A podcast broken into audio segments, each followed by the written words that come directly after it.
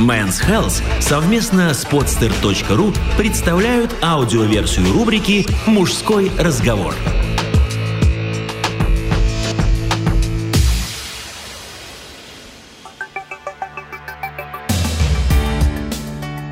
Внутренняя угроза. Автор Джонатан Эймс. Мой мозг убивает меня всю мою жизнь. Теперь я пробую договориться с ним. Сколько себя помню, я страдал от, как я это называю, ментального самоубийства или ментоцида.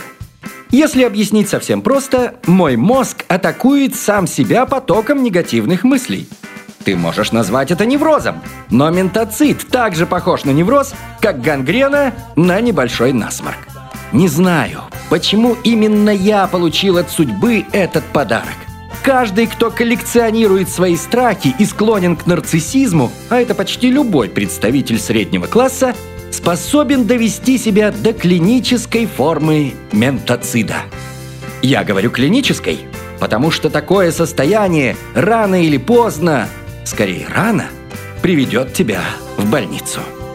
Это еще одно доказательство связи душевного и физического здоровья. Хотя, впрочем, это и не удивительно, учитывая, что наше тело связано с сознанием посредством внутренней змеи из нервов – спинного мозга. Вся эта катавасия с моим ментоцидом началась еще в третьем классе общеобразовательной школы. Тогда я так волновался за свою успеваемость, что у меня начались спазмы спины. Ты когда-нибудь слышал про спинные спазмы у третьеклассника? Мне пришлось носить корсет. А затем отец заставил меня вступить в отряд скаутов. Ночевки в лесу, уроки вязания узлов – песни у костра, и все это в дополнение к неслабой учебной нагрузке. Я стремился быть круглым отличником, но особенно налегал на правописание. В общем, от переживаний у меня левое яичко втянулось в брюшную полость.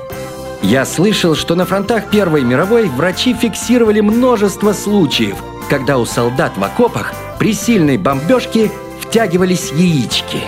Я думаю, что наше тело таким образом защищает их. Только я не был солдатом.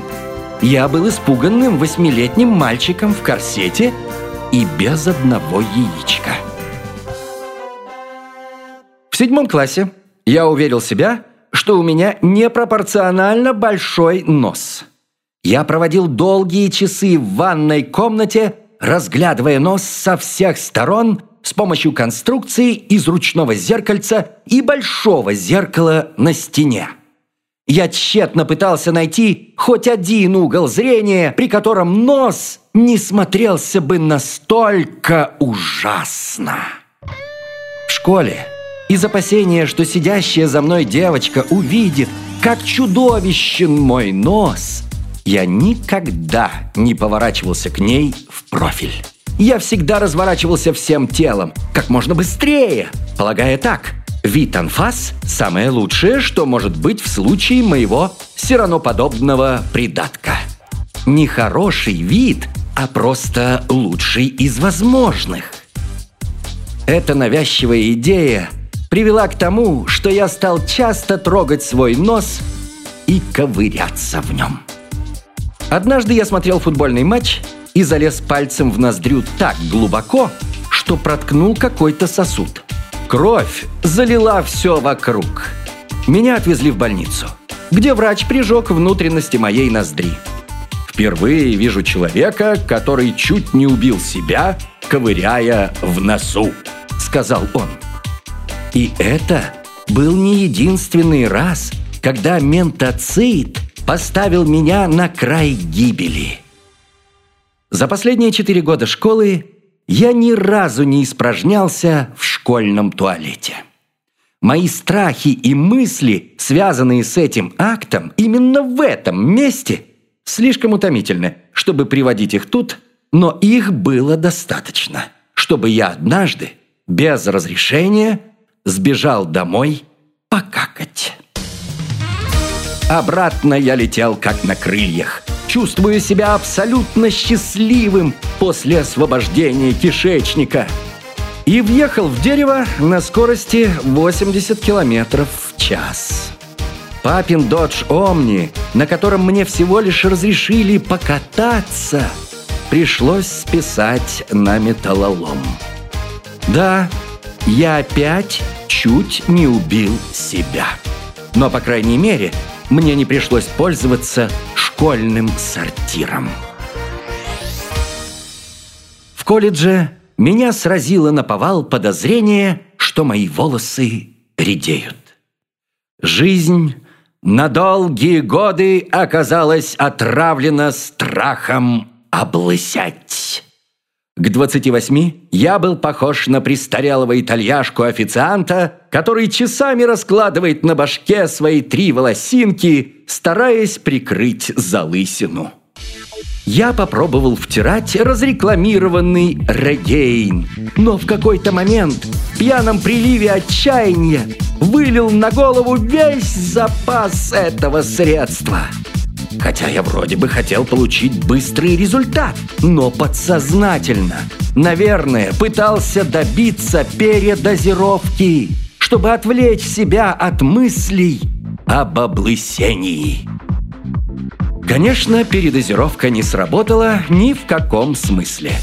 А благодаря своей лени и ментоциду я не мог заниматься чем-то длительное время – Поэтому отказался от регейна вообще. Теперь, если вы увидите меня на фото, я всегда в шапочке. Вязаный такой. После 30 меня мучило мое плачевное финансовое положение. Кредиты сводили с ума.